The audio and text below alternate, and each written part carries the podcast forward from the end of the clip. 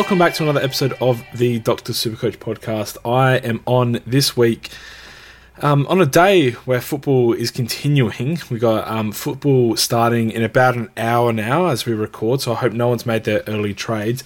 I'm on with Pistol to discuss the round that is going to be entirely within our working week this week. Pistol, how are you? I'm doing well. I'm excited to see what happens this round. I've just got a feeling that it's going to be one of those rounds where everyone's expecting everything to just go okay. You know, it's best 18. You can cop some players not playing. And I'm just imagining there's just been chaos in the team announcements. So for some reason, I'm really looking forward to it. That's quite concerning to start the podcast. Disclaimer to start off with, I have a fiancée who's on her way to the Port game and a puppy between my legs at the moment underneath me, and definitely does have the tendency, as you heard last week, to bark a lot. So I'm hoping he's relaxed because he's close to me, but I can't promise anything, so I do apologise. That lucky puppy. Okay. I apologise if there's any disruptions. We're going to get into some housekeeping before we kick into the podcast. Firstly, I'll give a shout out to the new Patreons that have signed up during the week. We've got ourselves a few new Patreons, actually. So we'll start off with Beau. Welcome, Beau. Better Bombers is in. Tom Walter. Abel Grant from Twitter. He's everywhere on Twitter. So welcome to you, Abel. Long time.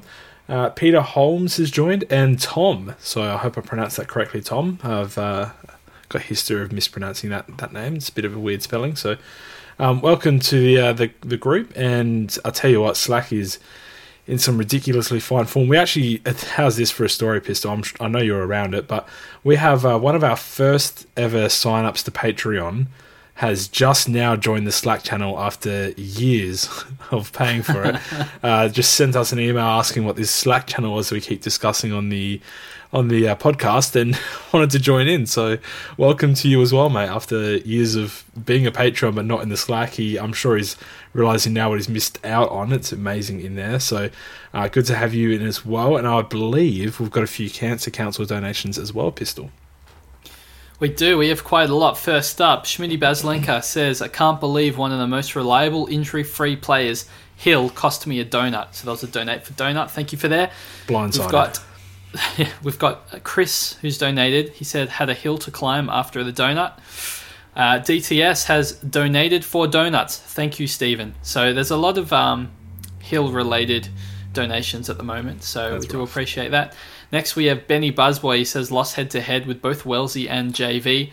Grandi, where art thou, Grandi? So, more Shakespeare. I should have pre-read all of these because I don't know what I'm getting into while I'm just reading them live on the podcast. Tristan Webster says, $10 because I am not worthy of being on the same team as Al, and $10 for trading Noble to Keane. What was I thinking? You weren't, is the answer to that question. Okay. Next up, we have Brandon, who donated. Oh, man, I went too early on the story. Yeah, you went way too early on the story, and you've kind of ruined it. But anyway, he took 18 months to join Slack. I think he was our 8th ever patron. And, he's just asked what Slack is. So good to finally get involved. And he's already in the top 50, I think, overall on Supercoach as well. So mammoth effort. Congrats to you. We have Andrew Levesque. He said, I've got Noble on the field every round this year and left him on the bench when I could have fielded him over Stark and still had Stark score if he didn't play. So that's a donate for dumb things. We've got Harry from Slack with a very generous donation. He says, one-times donation for a doodle-shaped donut this week. Okay. Decided to take Neale and a donut over Stewart and Simpson. Oh, no. Why? Ouch. He goes, one times donation for trading Invani in round 2 and leaving him on the bench. Okay. Donate for dumb things. That's not ideal, Harry. That's pretty funny. One times donation for trading in Rankin and leaving him on the bench. Oh my gosh, that's his only other good score. He benched his only other ton. He does say, in my defense, I did both of these trades at about 5:30 a.m. on a Saturday morning before going out bush with no phone reception for a day, but all I hear is excuses. Oh, you can only use that one once. You can't do it on multiple. Come on. That's a one-off. We have Damiano has said, donating for dumb things. said Simpson and Watson won't play on slack, and then they combine for a score of 150 plus. It's always good when someone makes a bet and then backs it up with a Cancer Council bet and then actually follows through and donates. So we do appreciate that. Absolutely. We have AG Anthony Gerlinger says, traded too early, Dodie out, left me with a donut, donate for donuts for him. And lastly, we have Seeker donating for dumb things. He's traded Noble and King this week. He got in Ling to field for Duda. He also could have got Stewart, but saved $7.5K and got Baz Smith instead. So that is a horror story. You'd have been better off keeping the rookies. Oh, no. That's shocking. It's bad luck. Okay. So, JB, we did skip how we went this week. So I'll throw to you. How'd you go this week? Well, I was deceived, actually. I thought I went pretty well. I scored 23-19, but I actually lost rank. So I'm only a couple of hundred in the 5K range now. I think 5.8K ranked after 5.5 the week prior. So lost rank on what I thought was a pretty decent week, but I've got some pretty big trade-ins this week, so I'm excited to make that right back up. What about yourself, mate? 2 weeks on the trot now that I've fallen in rank, I think, and also scored worse than you and Cheeser, which is never a good sign. Cheeser come in with a 2.390 this week, but only 2.309 for myself, fallen to just within the top 800. Although I did hold due day and do have 300K in the bank, so I'm planning on doing the double Stewart and Duncan upgrade this week, so hopefully can get a lot more points on field if Duda does come back. So not too worried yet, but you know, it's never great having 2 weeks sliding in a row. No, that's actually the opposite of great. It's kind of what you're not going for. We're going to get into exactly what the podcast has been about this year. We're going to get into the questions from Slack. They're going to drive the talking points as they have for the entirety of the year. It's hard to sort of do a review and then preview, considering, I mean, the next round starts tonight and the last one finished yesterday. So we do thank Slack for all the questions that we get sent in. They do help us provide this content. So I'm going to get straight into it. And Pistol, I hope you've got the list up because I might throw to you to answer or read out a question or two. So we're going to start off with LT Fables. Luke Clerk is his name. These names can we just not answer a Slack question and just talk about Gawn to begin the podcast? I feel like it will definitely get asked that everyone wants. Okay, so you want to just cut out a whole bunch of people's shout outs and just sort of spit in their face for being involved in Slack and paying to get on the podcast? Correct. That would be fantastic. Thank you for understanding. So all we know at the moment is Max Gawn has had some sort of scan and he is in some sort of doubt to play this week. We're going to make an assumption that it's some sort of soft tissue injury. We don't know where it is on the body. JB, are you leaning towards holding him with these congested fixtures, or are you leaning to trading him? We'll just go right into it. Yeah, I'm not sure if this is even contentious. I was going to say it's a bit contentious. I'm definitely going to be holding Gawn. As far as we know at the moment, he's still about a 50-50 chance to play this weekend. This weekday. Yeah, it's so 50, default 50 to say for Wednesday. Yes, and that sort of tells me that at the very worst case scenario, if we do miss him in this best 18 format, the replacement for me would be someone. I mean, not replacement, but if I were to trade around his donor, I'd be getting in someone like Draper, and he might not even be in my best 18 as it is. So of all the rounds in the season for Gawn to miss, this is probably the best one with best 18 scoring. I'm pretty much just happy to test the waters, see if he plays. We do know Gawn does have a pretty good history when it comes to getting up from injury, so I would back in the Melbourne skipper to play, and if he doesn't, then it's not going to lose me too much. I assume I'll cop a little bit of a ranks here, considering those who don't have him or those who do trade him are likely to get an extra premium score on top of my rookie, so maybe 30-40 point drop there. But the rounds following where he's been averaging 150 plus are probably just going to be fine making those points straight back up. So I'm kind of looking at it differently. I'm thinking Max Gawn, potentially soft tissue, lots of games coming up. And I'm just running through everything I've said about in this condensed fixture run, I'm scared that Luke Jackson will play, you know, a half in the ruck and Gawn will rest forward. So I went and looked at the fixtures to see what games Melbourne would have in this time. And I noticed they're playing Adelaide and then North Melbourne, two games that I expect them to win quite comfortably. Oh, and I'm thinking, if Gawn is playing... That's a big call in these games. Away. Yeah, it is. If Gawn's playing in these games, I don't see why they would not... Like, I'm assuming they're going to win. Both of those teams currently are not playing high-level footy. If he's playing sore, I don't feel great about his chances of scoring well, and also I don't feel great about his chances of even playing. I would think if they're going to give him a week off, you know, just let him miss these two games. They'll probably win without him, and then they've got Collingwood, and I'd say, if he's going to get up for a game, it's going to be, you know, against Grundy, 100% ruck time stuff.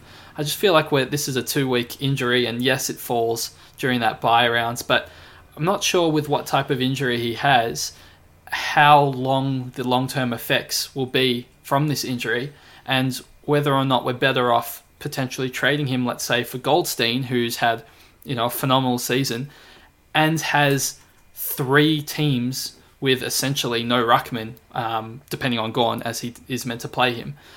You know, they've got Geelong, who don't have a ruck, and then they've got Brisbane and... Melbourne. I forgot Melbourne. Gawn plays for Melbourne. I was like, which is that other team?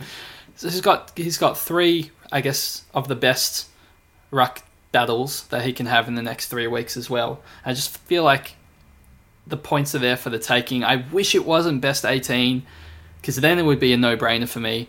Although, JB, I know I'm going on kind of a long rant. I do feel like I should say I'm coming from a place of, I guess, some sort of bias in that I've got Conroy at D3, so it's not easy for me to get Draper.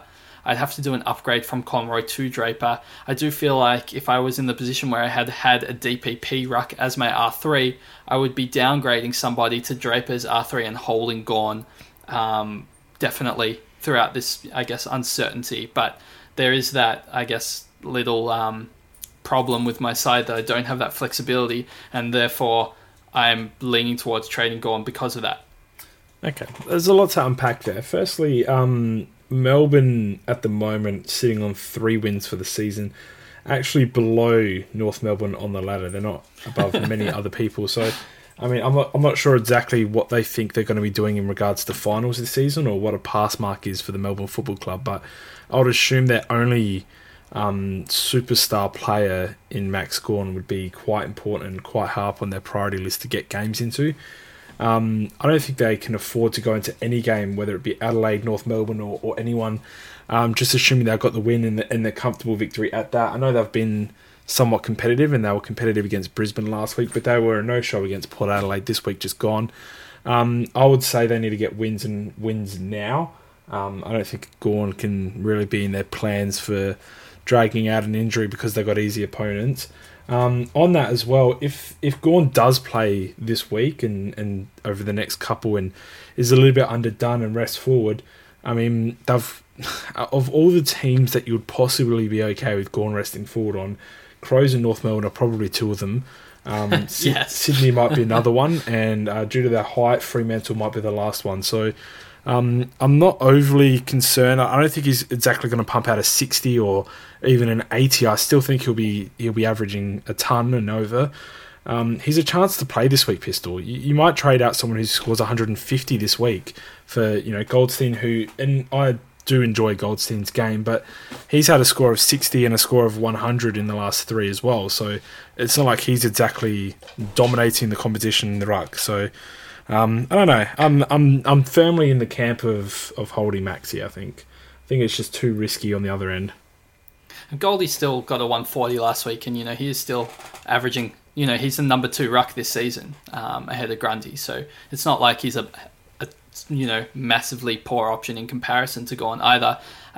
But yeah, I think taking into account what I'd said earlier in the season about not really thinking Gawn is amazing value during this condensed fixture run. I don't know. I feel like this is a season where I just need to kind of man up and just stick with my thoughts and back in my gut and just go for it. I agree with that, absolutely. And I'm kind of not trying to talk you or anyone out of it that's thinking like you, but I also think if you're like me and you firmly believe Gawn could play and could score extremely well this week still, even despite the injury risk, then you also need to back your gut. And I don't think I've had a second thought on keeping or trading Gawn.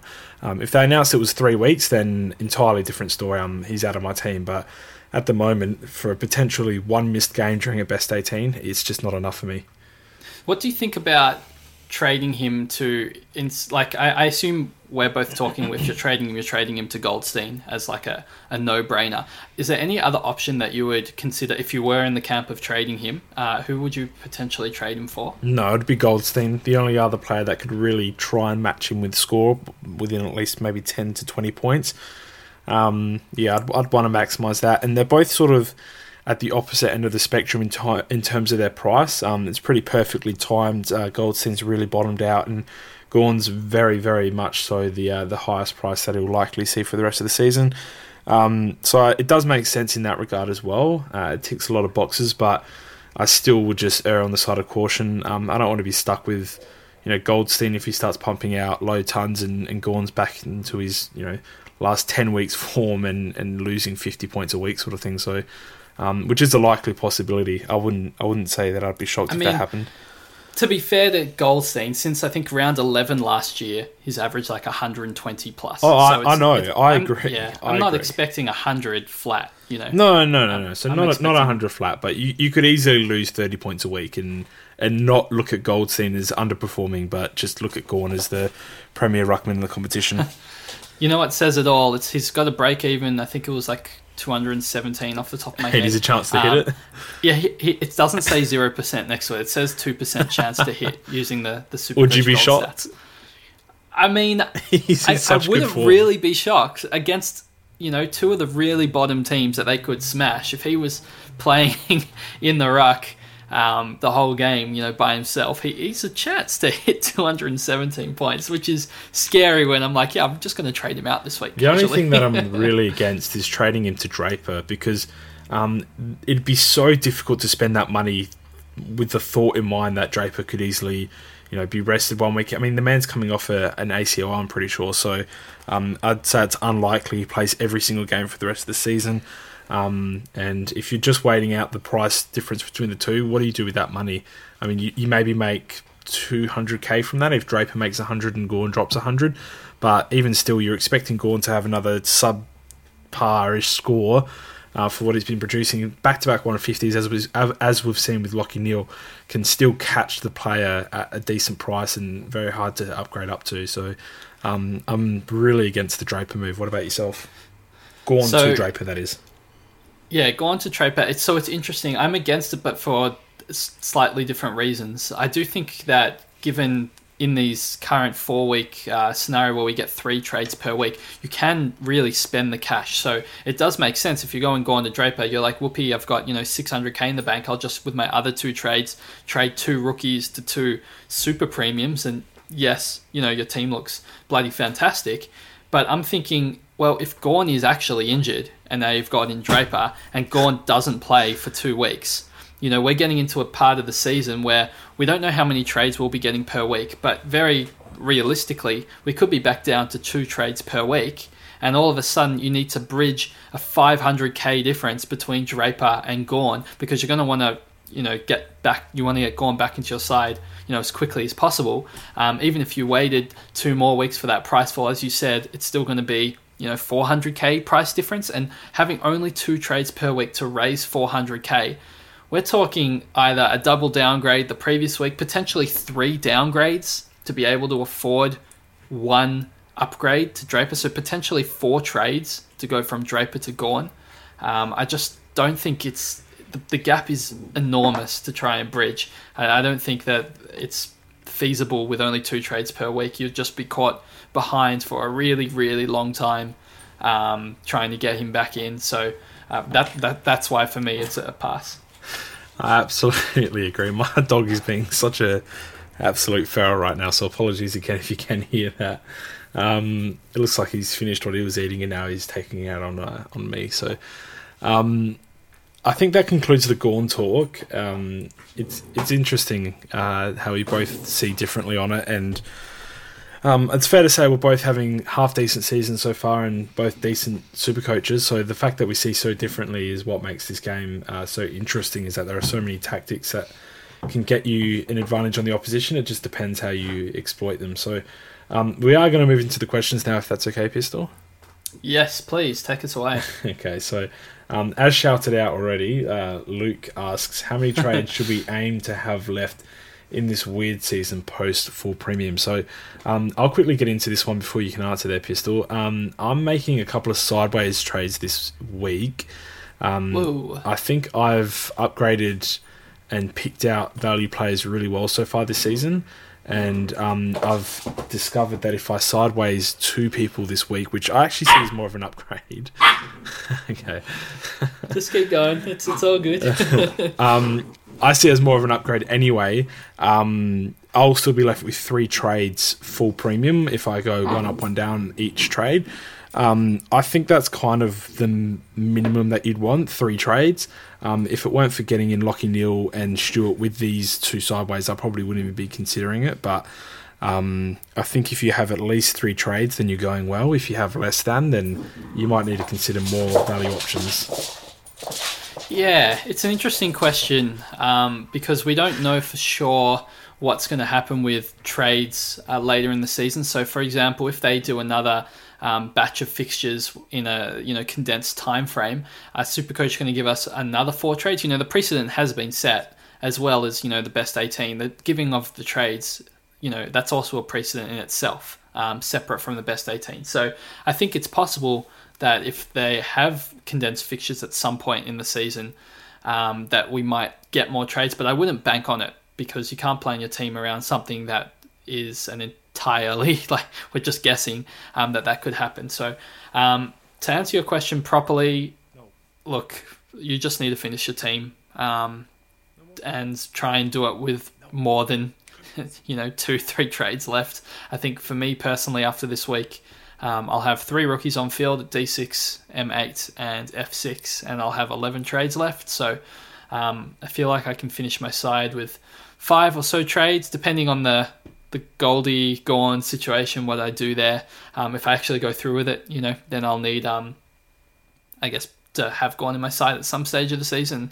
We'll need to use another trade, but just little things like that. I don't think will make up too much of a difference if you have 5, 4, 3 trades left at full premium. The next question is from M, asking if Draper is worth in a trade at R3.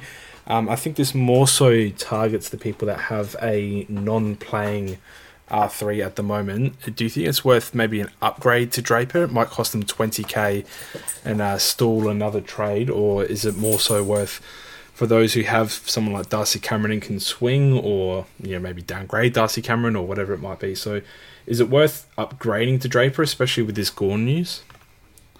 Absolutely. I think Draper is a top trading option as a rookie this week. If you have a DPP R3, I would definitely swing them forward and downgrade a forward rookie or midfield rookie to Draper as your R3. Otherwise, if you have Conroy like I do, I really want to get Draper. I think next week I might just need to pay the extra 40k for him, because the players that I want to bring in, like Duncan, the points are worth more to me, and he will also rise like 30k. So realistically, if I were to get Duncan next week and Draper this week, I'm only spending 10k more. But by getting in Duncan and Stewart this week, I'm getting a lot more points on my field. So I might have to pay 40, 50k for Draper, but I'll definitely be looking to get him in because Ruckman score really well. I expect him to play games, maybe not as 100% ruck. He'll have some resting forwards. He is coming off an ACL, but just to have that ruck cover throughout the rest of the season could be super valuable. So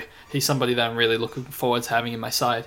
Yeah, I can't get him this week as it really jeopardizes my other trades, but he's one that I'll look to spending up to, like you said, 50k to upgrade to, which is a little bit painful, but at the same time, like you said, they generally make for the best cash cows. So someone that we can really look at to make us money whilst also providing good cover as well during the condensed fixtures. I'm going to get into the next question. It's from Benny. Asks, Duncan this week or hold and get Tom Mitchell /Cripps/Fly for next week? Says that Stewart's in this week regardless, but can do Duncan as well. But, you know, it would stretch the money and leave him short for next week. So I guess he's trying to ask if we can prioritise Tom Mitchell, Patrick Cripps, Nat Fyfe and Mitch Duncan as trading options. I think... I'm not sure people are fully aware of how well Duncan is scoring this season. Like, the dude is averaging more than Fyfe was averaging before Fife's injury. Like, he's going at nearly 130 average outside of his injury-affected game. I think it's like 126 or 127 or something like that. So he's the best midfield option outside of Lachie Neale, basically. Maybe McRae's in, you know, a vein of... a form at the moment. So I don't really see a reason to delay getting Duncan when he's well and truly outscoring Titch and Cripps and all of that. And he's not that much more expensive than Cripps, $40,000 more and $40,000 less than Tom Mitchell. I don't think I would be delaying getting him at all. His scoring is fantastic this season, and it's one of those things where you can't really overthink it, kind of in the Jack Steele type of way of thinking where you don't really overthink it. You see them scoring well every week and you just get them in. And he's going to rocket close up to $600,000. I think I would be getting him in over almost everyone at the moment, JB. I really like Duncan. I think people are a little bit scared off because he feels like that second option on Geelong, but I just don't see him that way. Danger's sort of digressed a little bit and Selwood has more than Dangerfield. But I feel like Duncan coming into his prime, great ball user this year. He's a contested beast as well. I just really see him going forward as he should have in the last couple of years, I thought, and being that number one guy for Geelong. So I think he's just the best option. I would have probably got him in at $620,000 even if he didn't drop in price later on. So this price at the moment is an absolute steal. Next question is going McGrath, Simpkin and Rankin for Stewart, Neale and Draper. This is from Zach with 11 trades left, 4 premiums to go. Thoughts? Okay. We're going to have to talk about Simpkin here, aren't we? Yeah. So this is specific, but what I'm going to target exactly is the Simpkin aspect. What do you think after 3 scores in the 50s, had that ankle injury, had the tag afterwards, and then was met with a bit of inefficiency... combined with a rare North Melbourne flogging and playing up forward a little bit. What are your thoughts on him? Can he turn it around? Is he still a premium? He's now dropping a lot of price. I just want to point out for everybody, I bought Simpkin at $544,000 at the end of round 5. I wasn't even going to mention it. He returned at 127 and I was over the moon. I'm like, yes, this bloke is unbelievable. He hurt his ankle and he scored 57, 35, 56 in the next 3 and has lost $120,000. He's going to end up losing closer to $200,000 since I brought him in. It's tanked. I had a hot start, obviously, inside the $200,000 really early on, and bringing him in has stalled that progress. What a disaster. But look, he hurt his ankle and it was really obvious that he was struggling that game, but he's still a ball magnet. So he racked up the points. Against Adelaide, he had a lot of first quarter touches. I think it was 9 or 7 or something like that. But the problem is he had so many clangers. He was using it, I think it was 12% efficiency in the first quarter. Yep. So his Supercoach score was so low. And then, the game kind of got out of balance, so that scaling wasn't there for him as well. He couldn't really get into it. And then in the second half, he was limping around at halftime, and then they rested him forward for a lot in that second half. So I don't think he's fully fit from that ankle, which is very frustrating. But I see enough signs there that I think, when he is fit and his ankle isn't sore, he's still going to be that ball magnet midfielder that's going to return good scores this season. I don't think these 50 scores are the new norm for Simpkin. I think we're going to see 100s as soon as his ankle is healed up. My problem is I don't know when that will be and how long it will take, and these fixtures are coming hard and fast, and I just don't know if he's going to be able to put out some good scores over the next 3 rounds, which is essentially a week and a half. I've owned Simpkin since round 2, so maybe I've got a little bit more confidence than you do due to that, but I feel like he's really 1 week away. He's been building. Last week with the tag was less than ideal circumstances, but his first half in this game in terms of possessions was good. Efficiency, obviously, as you said, was bad. I think he was handballing more than he was kicking, maybe due to that ankle. I'm not a doctor, so I couldn't tell you for sure. But I feel like he's only 1 week away from getting back to that premium scoring, and when he finds it again, he will be as he was in the first half of the season. And he's just a player that, when I'm thinking of full premium, he's almost in the top two or three players that I would consider getting in the forward line. Very lucky for those who don't have him, because they're going to get him for very cheap. But like I said, I wouldn't be using the trades. I don't think we have enough trades to really push out these types of players that we want to get back in. There's a bit of a difference between sideways trading underperforming players out that you know you won't want back, and sideways trading underperforming premiums out that you think for a fact that you probably get back in your side. So I'm not sure we have trades for the latter. I barely have trades for the first one, and I've traded pretty well this season. So not sure where you sit on that, Pistol, but I think Simpkin's a hard keep for me. No, I do agree. I don't know if it wasn't clear with what I was saying, but I do think that everything lines up for him, and we just need to suffer through the poor scores. And you know, when he does turn it around, people that don't have him should jump on. I think there's a potential that he heals up and then averages 100 from that point onwards. So for me, if he sits at F6, it's not the worst thing in the world. At least he's got the potential to explode, whereas in past seasons my F6 has ended up just being a nuffy, and that was one of my last trades, and I was like, yeah, I can't afford him, so I'll just get him. A nuffy. You've used nuffy on the podcast. I love that. The next question is from Smitty, who says, who is more of a priority to trade in, Stewart or Duncan? So this is a tough question, and I'm pretty happy that I went with Duncan last week so I could get Stewart this week with no issues. But the comparison between the two, I think, is difficult because it's very team dependent, or it can be very team dependent. If you've got someone like Ling on your field in defence, and this would get them away from your field, I think Stewart is a better option in terms of he'll score you more points and make you the same amount of money. They've both got a break even in the 30s. However, total points for the rest of the season, you'd expect Duncan to win that battle. So it's an interesting one. I feel like Stewart is probably fitting for most people's needs in their teams at the moment. So I actually think this is super interesting because it's a best 18 week. So usually I think what you said is 100% spot on, you know, upgrade and get the weakest player off your field. But in a best 18 scenario, I don't think it matters. Like if I had Ling at my F6 and he's just going to fall out of my best 18 anyway, then I may as well just get Duncan because I think he's going to score more and therefore be more expensive next week.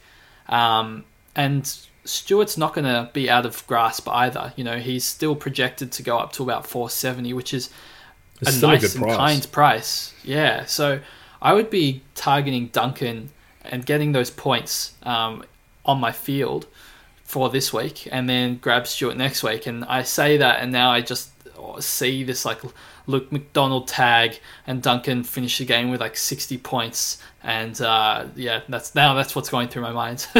No, Luke McDonald can't tag. Bont just can't get through any attention. I think McDonald tried to tag Dustin Martin, who wasn't even in form the week prior, and he still went bananas on him, so I wouldn't be too stressed about that. McDonald was back in defence last week anyway, not tagging, so we're going to move on to the next question. It's Duffer asking, I'm in lockdown and keen for entertainment. How frequently will you guys be podcasting during these rapid fire rounds? So I usually wouldn't answer this on podcast, but it's probably good for everyone to know while we're here. I think we're going to try and podcast at the end of every round. It might have been better to podcast last night instead of today, but then we wouldn't have had the Gore news. So it's going to be very touch and go. We might go into the... or release the podcast after the first round, or sorry, the first game has already been played.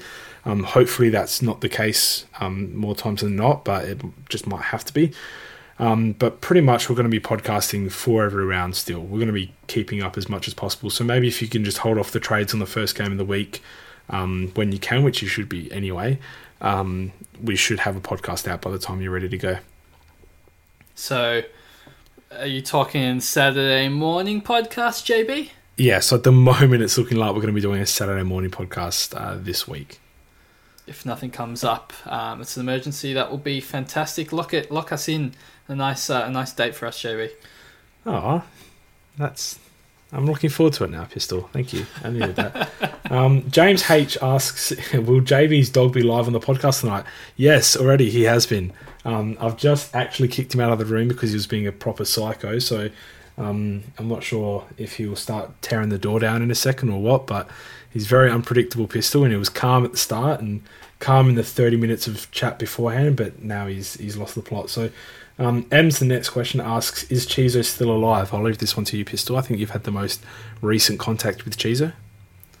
I believe he is still alive. He has put together our Dr. Supercoach Cup draw in fantastic fashion. I think we had a record-breaking number of entries. It was over 200. I don't have the exact number on me. It was like 208 or 210, something like that. So thanks to everyone for getting involved in that.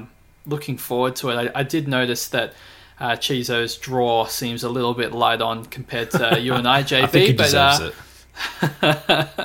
it. Look, the random number generator doesn't lie, apparently. We'll just we'll go with that one. But a big thanks to him and his hard work behind the scenes, because that took a lot longer than these podcasts take. So absolutely, we do really appreciate it. I think we expect to see him again soon as well. I miss his voice. I don't listen to myself on the podcast, and I actually need advice. So I'd like him to replace me on a podcast so I can actually have a listen.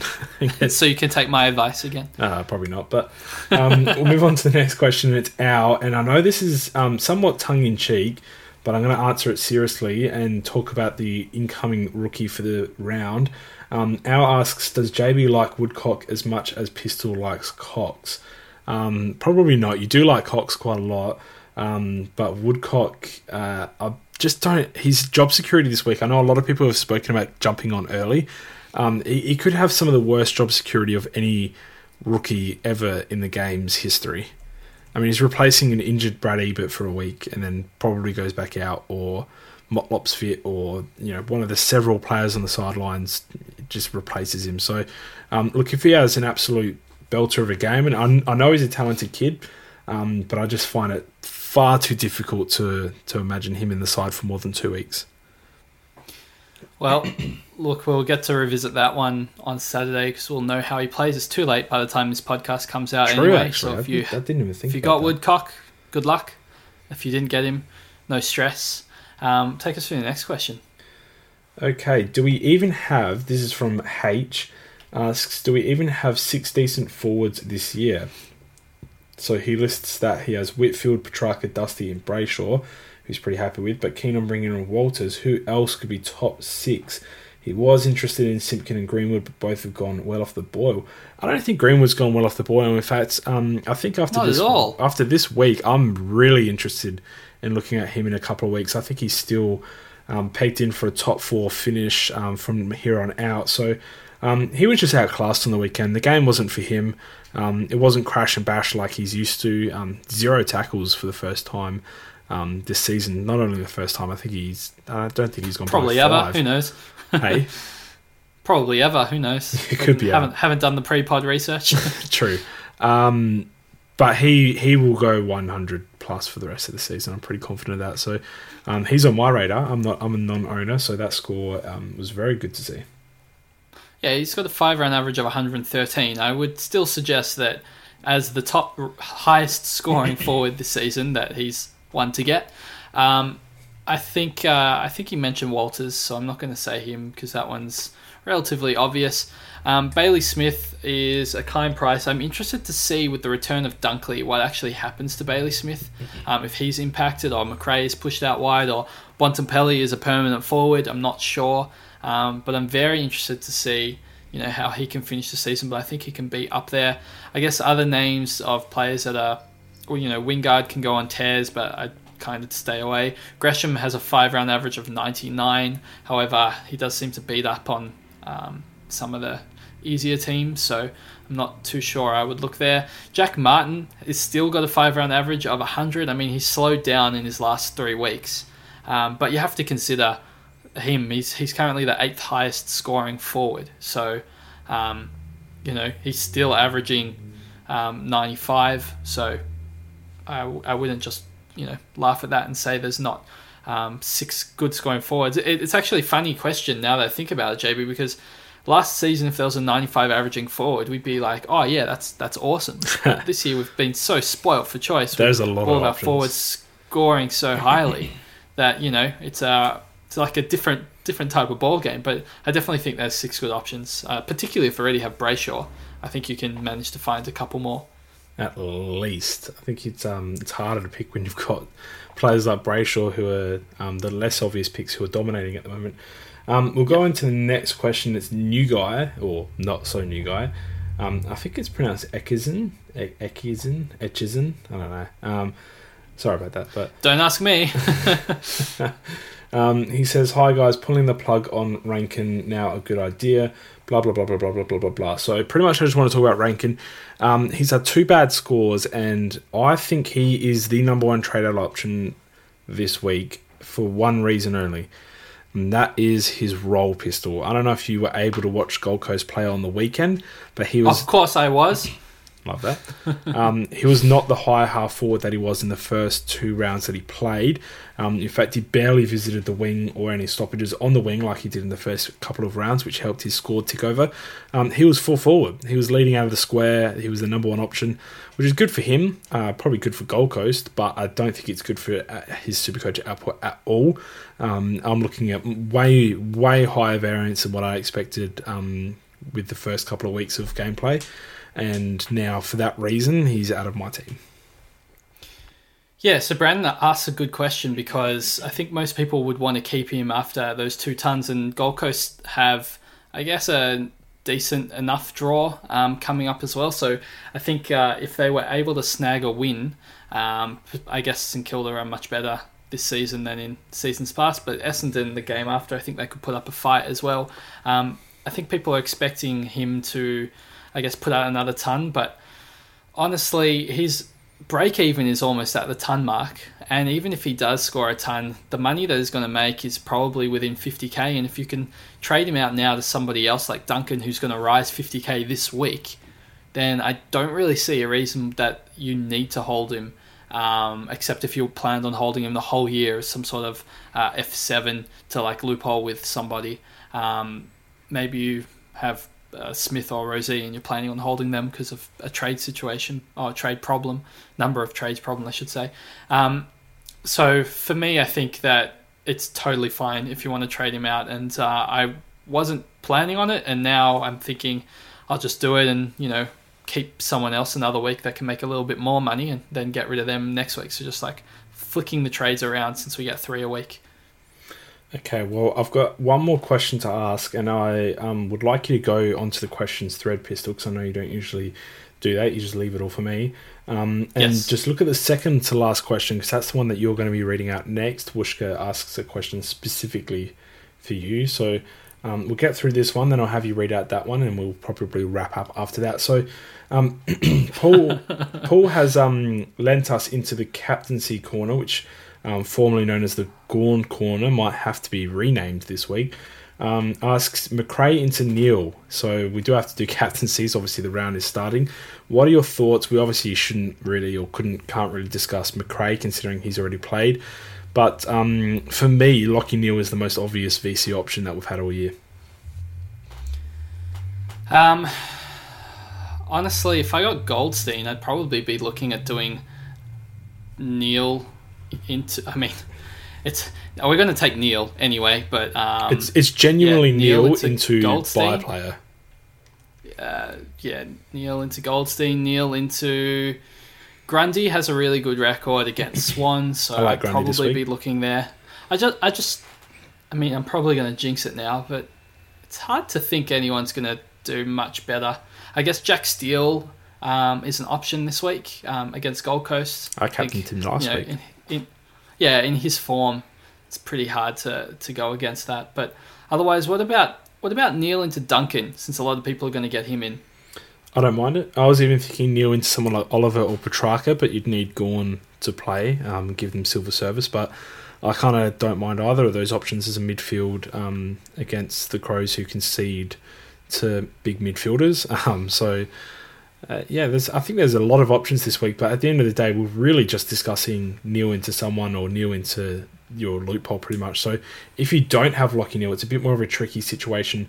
Again, McRae's already played, but I think I'd sort of advise elsewhere anyway with Dunkley coming back. Actually, no, I don't think I would. I think I'd still go with McRae. I think Bevo surely learnt that he's better off in the inside, so I expect him to score 140. Besides that, though, who are the real options if they've missed their Bulldogs VC and now don't have Lachie Neale and don't have Gawn? Oh, my gosh.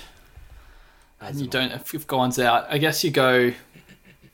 You go have a little bit of a cry in the corner, and then when you finish with that, you probably look at doing Grundy into maybe a Kelly, if you have him. Oh my gosh! Maybe a Whitfield. He looked really, really good last week, like fully back in form. That was fantastic to see.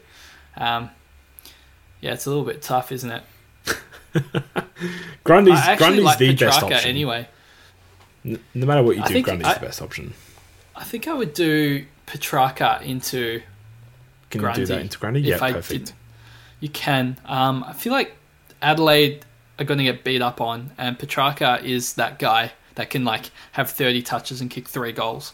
Yep. I feel like he's got really high upside there, so that's probably going to be the punt. I like it. Petrarca into Grundy. Now, I'd like you to read out Wooshka's question before we start looking to head off. It's an absolute stitch-off. I need you to read every word as well, right, as I've done. I don't want you to disrespect Wooshka. Wooshka says, Pistol, can you ask JB who he thinks is most likely to debut first out of Kieran McBride, Jack Maybaum, Keaton Coleman, Cameron Tahini, Biggie Nguyen and Stefan Okenbor. He's just planning his final upgrades. That was decent. I respected that from you. I have no idea if any of them were right, but I figured if I say it confidently, no one's going to question it. At least two of them were right. I'll give you that. You're going to have to explain this joke, I think. It's probably obvious. Well, pretty much, yeah, if you don't know. Pistol's really bad at pronouncing names. He's been calling McInerney for a while. Which is weird. Georgiadis has had probably a dozen nicknames. He even called Barbecue, as the initials are in the Slack, as BBQ several times, and then dragged me down with him. I also said it after hearing him say it. I don't know why. But pretty much Pistol can't pronounce anyone. But I think those were actually decent pronunciations, so I think Wooshka will be very proud. I appreciate that, BJ. Oh, my God. Okay, that's not starting.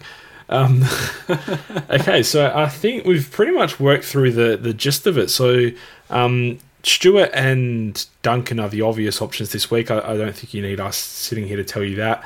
As you said, the actual option between the two can be more difficult. I think you opted for Duncan, considering the best 18 kind of suits that. I like Stewart just to get Ling the hell away from your field if possible. But either way, you're probably looking to get the next one in the week after for the same amount of price rise. So just pick whatever your team is dependent on. We were divided on the Gawn debate, but we're definitely in agreement on not going Gawn to Draper. So try to avoid that if possible. Otherwise, the captain's choice, if you don't have Neale, good luck. And that pretty much summarises it, Pistol.